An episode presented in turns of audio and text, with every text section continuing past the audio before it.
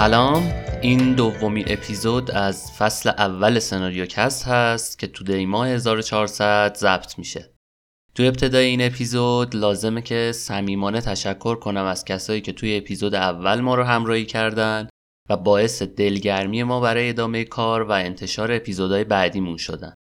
امیدوارم که از اپیزود اولمون راضی بوده باشین و اگه هر ایراد یا نقدی به کارمون دارین حتما برامون کامنت بذارین.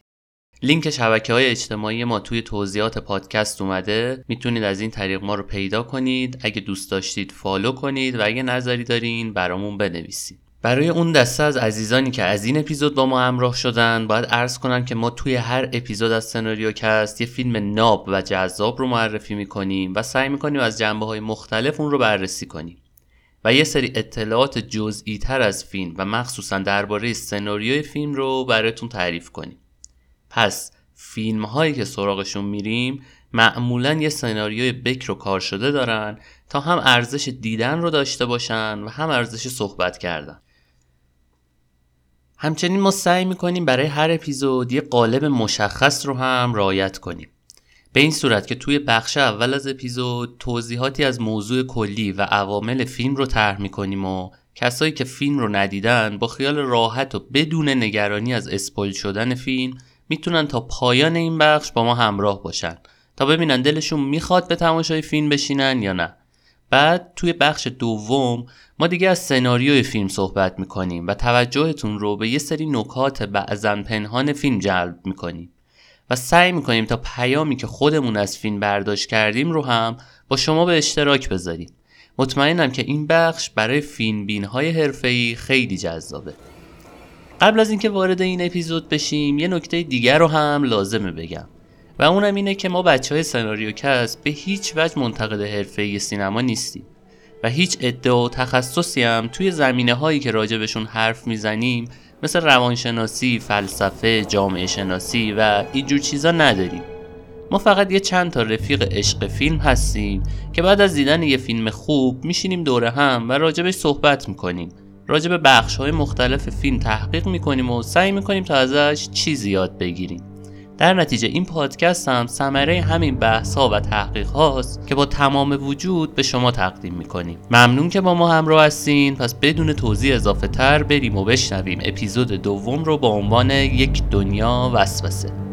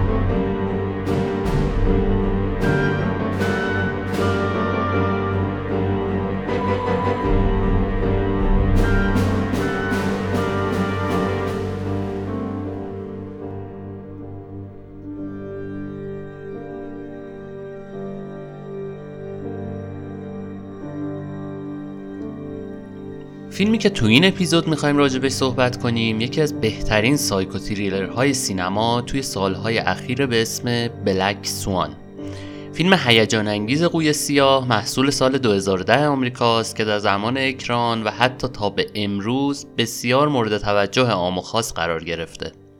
موضوع کلی فیلم درباره یه بالرین 28 ساله به اسم نیناز که تلاش می‌کنه تا به نقش رویایی خودش تو اجرای بال دست پیدا کنه. بلک سوان از اون دست فیلم هاییه که از یه طرف طرفدارانی جدی و از طرف دیگه منتقدانی سرسخت داره.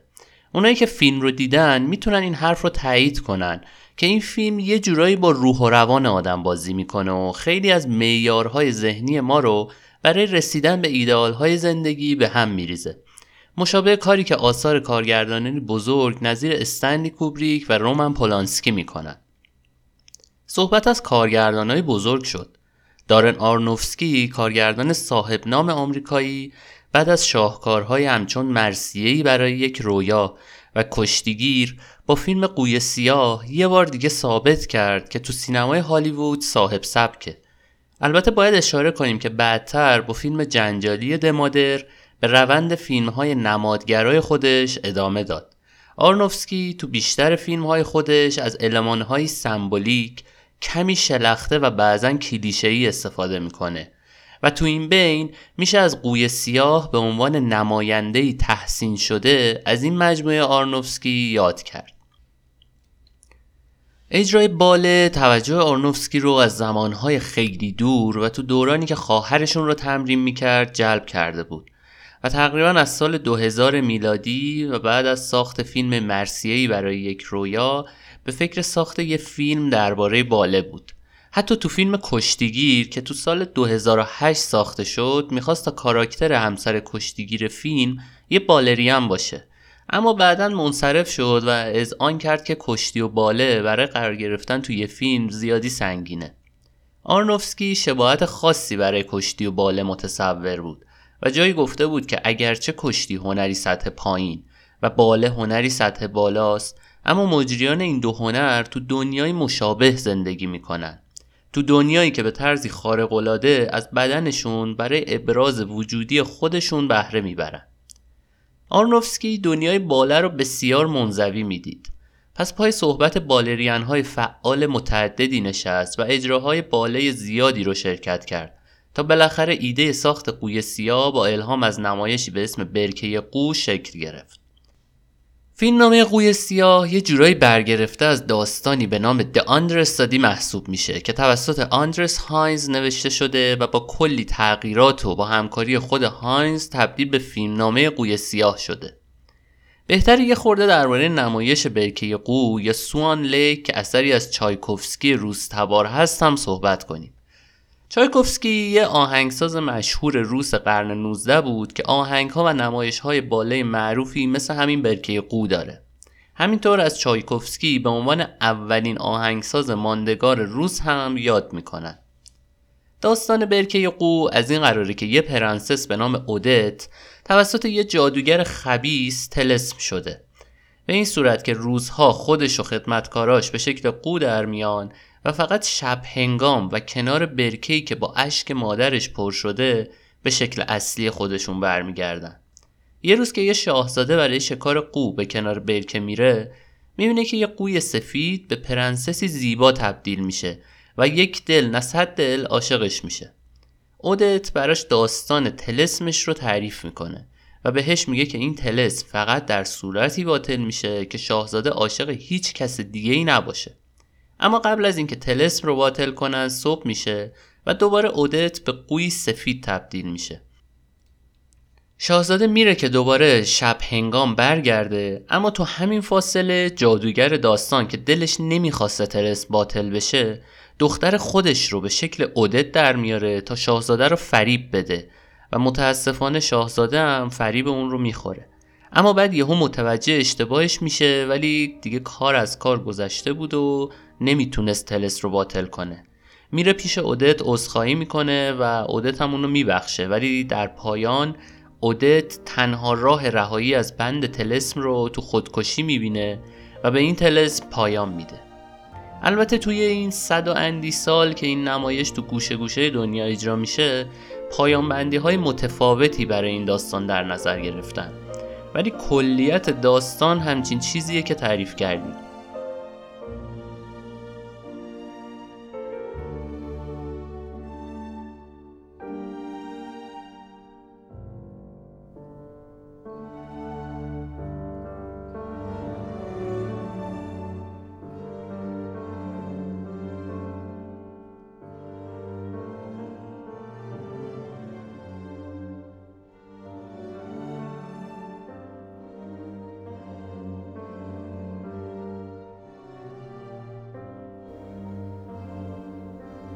توی version های اصلی و اولیه نمایش دختر جادوگر دقیقا شبیه به اودت بوده.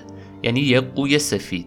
اما تو version های اخیر این شخصیت همون قوی سیاهه که سبب فریب شاهزاده و در نهایت مرگ قوی سفید میشه.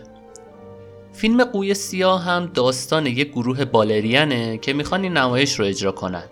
و خب شخصیت اصلی فیلم هم یه جورایی خودش درگیر داستان این نمایش میشه. و این شخصیت اصلی یه بالرین 28 ساله زیبا و خوش تکنیک به نام نینا سیرزه با بازی درخشان ناتالی پورتمن. پورتمن برای اینکه بتونه نقش یه بالرین رو به خوبی و به شکلی باورپذیر به نمایش بذاره یه سال تموم و اونم با هزینه شخصی خودش به تمرین باله مشغول میشه. و تو این مدت 9 کیلو هم وزن کم می‌کنه. ناتالی پورتمن که بازی های احساسی اون رو توی فیلم هایی مثل لئون هرفی و وی فور وندتا به یاد داریم تو این فیلم هم درخشان ظاهر شد و تونست مزد زحمات خودش رو با جوایز اسکار و گلدن گلوب برای این فیلم بگیره. البته به غیر از این دستاورد حرفه‌ای کار تو این فیلم یه دستاورد شخصی هم براش داشت و اونم ازدواج با بنجامین میلپیه بازیگر نقش بالرین مرد فیلم بود. به غیر از پورتمن دو بازیگر اصلی دیگه فیلم یعنی میلا کونیس و وینسنت کسل هم بسیار خوش درخشیدن و میشه گفت یه جورایی به دیده شدن بازی پورتمن کمک زیادی کردن.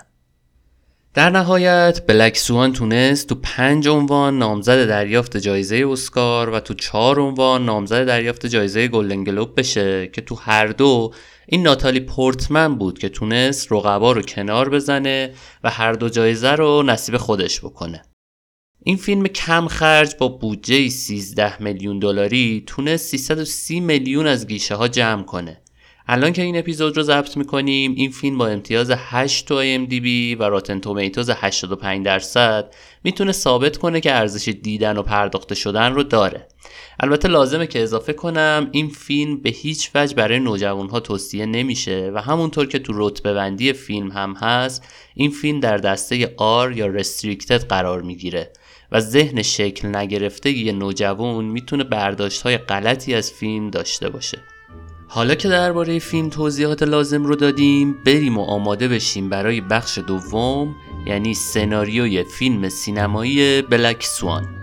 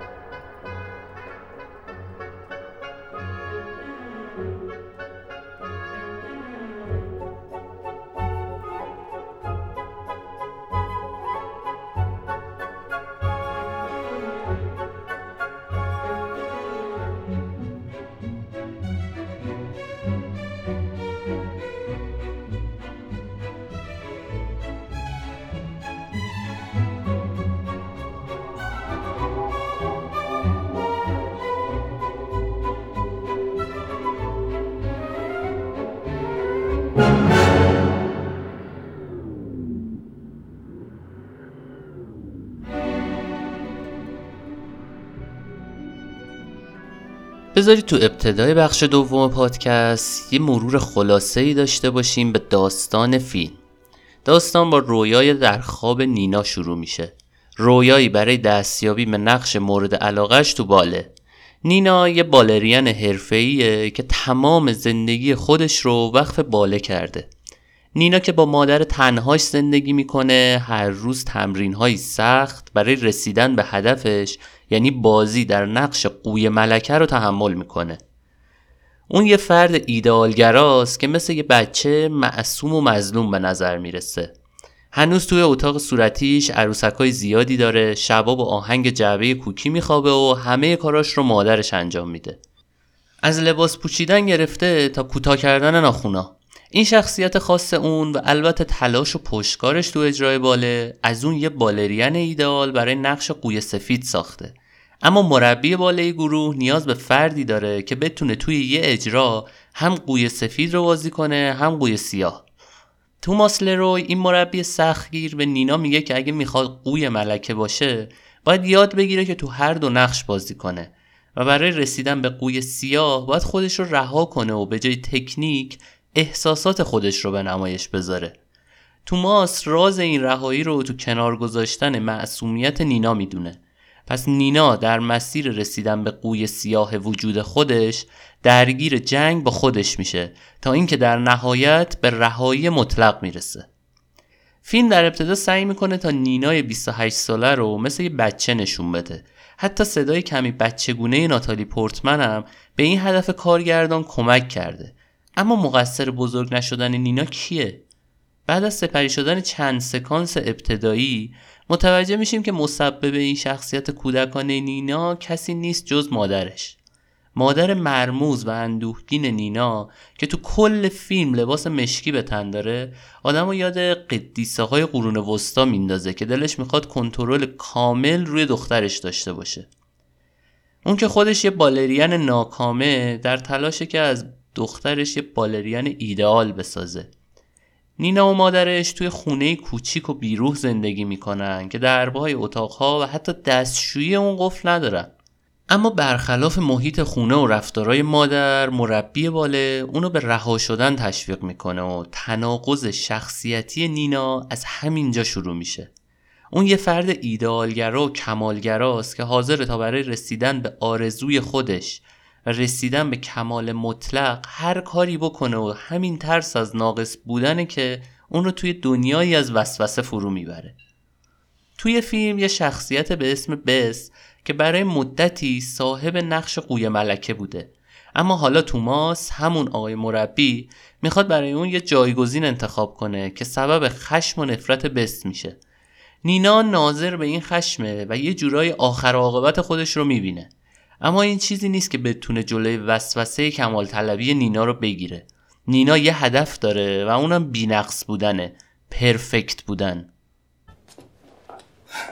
Well, the truth is, when I look at you, all I see is the white swan. Yes, you're beautiful, fearful, fragile. Ideal casting. But the black swan, it's a hard fucking job to dance both. I can dance the black swan too. Really? In four years, every time you dance, I see you obsessed getting each and every move perfectly right, but I never see you lose yourself. Ever. All that discipline for what? Just want to be perfect. You what? Want to be perfect. Perfection is not just about control. It's also about letting go. توصیه مربی به نینا اینه که باید خودش رو رها کنه اما پایان این رهایی چیه؟ توی سکانسی می‌بینیم که نینا دزدکی وارد اتاق بس میشه و یه رژ لب که برای بس بوده رو برای خودش برمیداره و لحظه چیدن سیب ممنوعه فرا می‌رسه همونطور که توی بخش قبل هم اشاره کردم فیلم های آرنوفسکی اغلب نمادگرا هستن که توی این فیلمش هم به کرات شاهدش هستیم. نینا تو ابتدای فیلم لباسهای سفید به تن داره. در حالی که هرچی جلو میریم لباسهای اون تیره و تیره تر میشه. اول به خاکستری و بعد به مشکی تغییر رنگ میده. و این چیزی نیست جز نشون دادن روند سقوط دخترک معصوم داستان. در حالی که دوست اون لیلی تو تمام مدت فیلم لباسهای مشکی پوشیده. لیلی یکی از بالرین های گروهه که برخلاف نینا بینظم و رهاست. لیلی که در واقع سعی در تحسین نینا داره تو چشم نینا به شکل یک رقیب در میاد و نینا ذات دیگه خودش که باهاش درگیره رو به هیبت لیلی می‌بینه. اون حتی تو تخیل خودش لیلی رو می‌کشه و بعد متوجه میشه که در واقع خودش یا بهتر بگم ذات دیگه خودش رو کشته. به غیر از رنگ ها یکی دیگه از نمادهای اصلی فیلم آینه ها هستن. تصویر تو آینه اغلب نماد ذات حقیقی انسان ها یا نیمه دیگه ای از وجود اونهاست. تو این فیلم هم از آینه ها هرچند کلیشه‌ای اما به خوبی و به جا استفاده شده. از آینه های قدی اتاق نینا گرفته تا آینه های اتاق آماده سازی بالرین ها و آینه هایی که ذات دیگه نینا رو نشون می‌دادند و چند سکانس وحشت فیلم رو هم رقم زدن. حتی زخم های عجیب نینا هم پشت کمر اون ظاهر میشن که فقط به کمک آینه می‌تونه اونا رو ببینه. راستی همین زخمهای نینا هم یکی دیگه از نمادهای فیلم به حساب میان زخمهایی که یه جور نماد خودناقصبینی نینا هستن. مثلا اگه توجه کرده باشین توی سکانسی که خیاط نینا در حال برداشتن اندازه هاشه اصلا توجهی به زخمهای کمرش نمی‌کنه. در حالی که خود نینا از وجود این زخمها معذبه. این مسئله نشون دهنده همین میل نینا به کمال طلبی و ترس از ناقص بودنه. ترسی که اون رو به لبه پرتگاه میکشونه. یکی از نکات مهم و ویژه فیلم اینه که ما به عنوان مخاطب شاهد شخصیت نینا از بیرون نیستیم بلکه داستان به گونه ای ساخته و پرداخته میشه که ما رو همراه با نینا و جزی از نینا نگه میداره. تا جایی که وقتی می‌بینیم نینا دوست خودش یعنی لیلی رو می‌کشه اصلا به فکر لیلی نیستیم. فقط به این فکر می‌کنیم که نینا تو اجرای بعدی خودش یعنی اجرای قوی سیاه موفق باشه. البته لازمه که یادآوری کنیم که جادوی سینما با ابزارهایی که در اختیار داره به این هدف کارگردان خیلی کمک کرده. ابزارهایی مثل نحوه حرکت دوربین. تو خیلی از سکانس ها دوربین دقیقا پشت سر نینا و به دنبال اون حرکت می‌کنه. انگار که ما خود نیناییم. و همین مسئله ترس و وحشت سکانس های پایانی رو برامون بیشتر می‌کنه. تا می‌رسیم به لحظه پایانی. سقوط. فیلمی که تو ابتدای اون تصور میشه که داستان موفقیت یه فوق ستاره است در نهایت به یه تراژدی تمام ایار تبدیل میشه و کارگردان اوج ترس و اندوه پایانی فیلم رو با یک روشنایی کور کننده سفیدی مطلق و صدای تشویق تماشاچیا به نمایش می‌ذاره و بعد نام خودش رو با رنگ سیاه روی این سفیدی حک می‌کنه.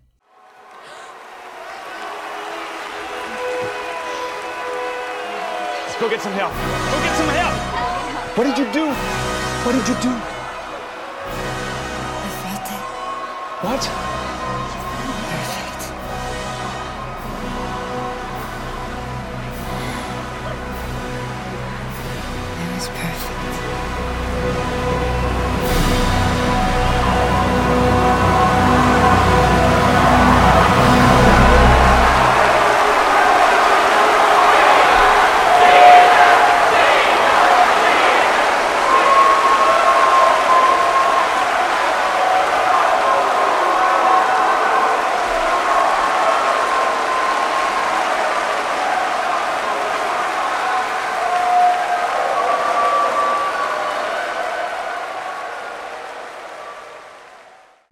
فیلم عجیب و زیبای قوی سیاه هم غمناک و هم الهام بخش هم بکر و هم کلیشه‌ای هم اندیشه محور و هم آمیانه.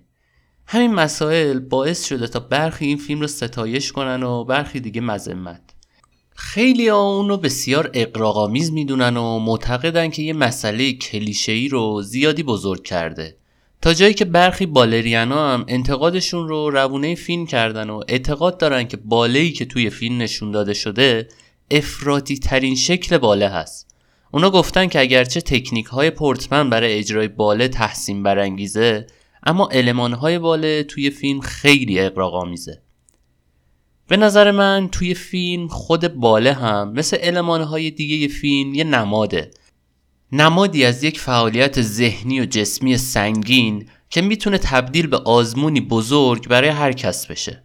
آزمونی که توی اون نقص های شخصیتی فرد به چالش کشیده میشن. حتی نقصی به اسم کمالگرایی. چیزی که اگه برای کنترل اون تربیت نشده باشیم می‌تونه زندگی ما رو به یه تراژدی تبدیل کنه و ما رو در دنیایی از وسوسه غرق کنه. چیزی که شنیدین اپیزود دوم از فصل اول سناریو کست بود که بنده به احساد ایدیون به همراه احسان صفاری و سجاد جوکار تقدیم شما کردیم. امیدواریم از شنیدن این اپیزود لذت برده باشین. اگر از این اپیزود و به طور کلی از این پادکست خوشتون اومده اونو به دوستانتون پیشنهاد بدین تا ما رو دنبال کنن. ما سعی کردیم تو تمام اپلیکیشن های متداول پادکست حضور داشته باشیم تا از هر جا که دوست داشتین ما رو بشنوید.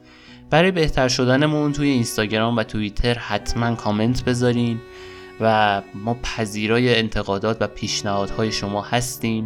یادتون نره ما رو به دوستانتون هم معرفی کنین. سناریوکست یه پروژه رایگانه که رایگان هم میمونه و یه جورای ادای دین ما به فیلم های درجه یکی هست که دیدیم پس شما هم تماشای فیلم های خوب رو از دست ندین و منتظر اپیزود بعدی ما باشین با یه فیلم الهام بخش دیگه.